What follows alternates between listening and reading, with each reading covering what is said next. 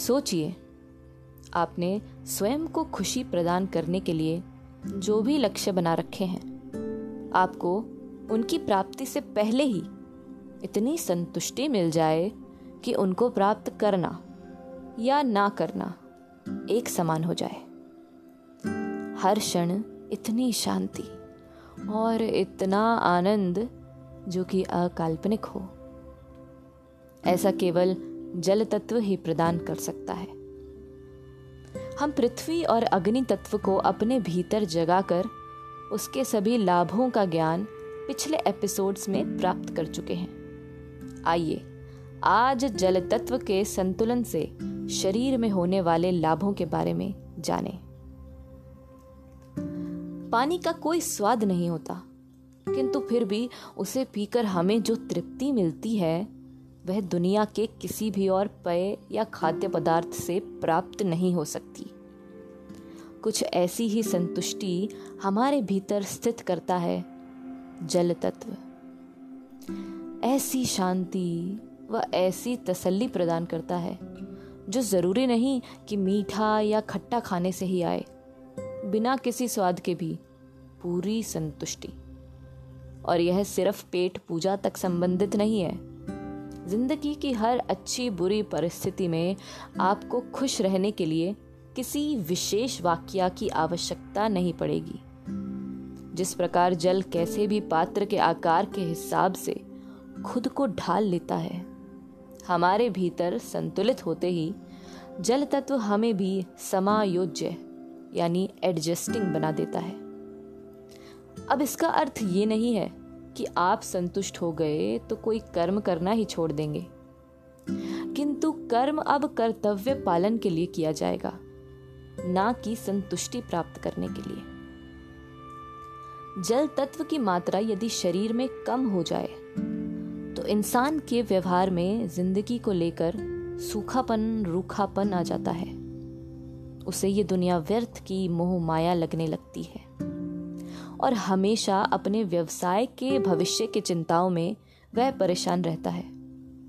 अपनी धन संपत्ति को लेकर भी उन्हें असंतुष्टि होने लगती है, चाहे कितना भी कमा लो। भविष्य में और कैसे कमाना है, उनका चित्त यानी कि अटेंशन इसी बात पर अटका रहता है। इसी के परिणाम स्वरूप उनका चित्त अशुद्ध होकर भटकने लगता है।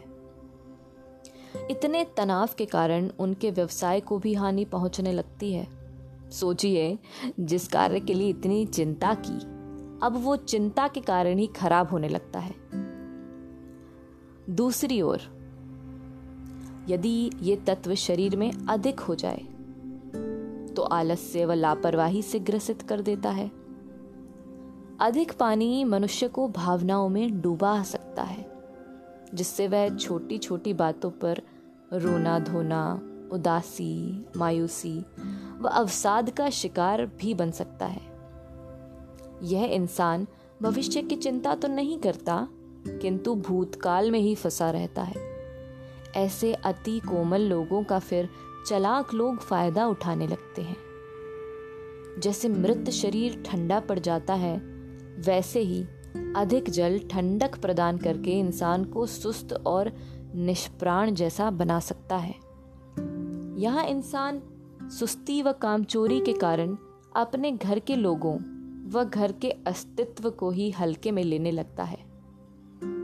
दूसरी ओर कभी कभी ऐसे लोग, विशेषकर महिलाएं, ज़्यादा ही देखभाल करने लगती हैं, जिससे उनके आसपास लोग इतनी एहतियात के कारण चिड़चिड़े हो सकते हैं। फिर वे महिलाएं बदले में वैसी देखरेख की अपेक्षा भी कर बैठती हैं, किंतु बदले में मिलता है परिवार वालों का चिड़चिड़ापन। अंततः वही उदासी, निराशा और अवसाद। फिर यही महिलाएं ग्रह लक्ष्मी बनने के स्थान पर ग्रह की बर्बादी का कारण बन जाती हैं। अधिक जल तत्व वाला मनुष्य आवभगत करने में भी बिल्कुल अच्छा नहीं होता। चाहे जीवन कितना भी अच्छा चल रहा हो, यह व्यक्ति असंतुष्ट ही रहता है। यह मनुष्य कंजूस होता है और अपनी गलतियों का जिम्मेदार हमेशा दूसरों को ठहराता रहता है। ऐसे आदमी अपने घर की औरतों का असम्मान भी करते हैं और स्वयं को उनसे उच्च समझते हैं। ये लोग हमेशा हड़बड़ी में रहते हैं और जल्दी जल्दी खाना खाते हैं। वहीं जैसे ही जल तत्व संतुलित होता है, पानी धो डालता है ये उपरोक्त बताए सभी अवगुण और विकार। उसके साथ साथ मिलता है ठंडा दिमाग, मधुर व शांत स्वभाव, आचरण में स्थिरता, चैन, सुकून, शिष्टता व रम्यता, एडजस्टिंग क्वालिटीज, प्रवृत्ति और वाणी में ठहराव। जिंदगी के उथले पुथले सफर में सुचारू रूप से बहना सिखाता है जल तत्व। समुद्र से ही एवोल्यूशन की प्रक्रिया शुरू हुई थी। अमीबा से इंसान तक का सफर जल तत्व के कारण संभव हो पाया। इसलिए अब मानव से महामानव यानी कि ह्यूमन से सुपर ह्यूमन बनने का एवोल्यूशन जल तत्व के संतुलन से ही संभव हो सकता है। यदि आप भी अपने भीतर जल तत्व को संतुलित करना चाहते हैं तो मुझे इंस्टाग्राम पर @himshweta_vijayaran पर संपर्क करें। यह बिल्कुल निःशुल्क सेवा है। आपसे इसके लिए कभी भी कुछ भी फीस चार्ज नहीं की जाएगी। धन्यवाद।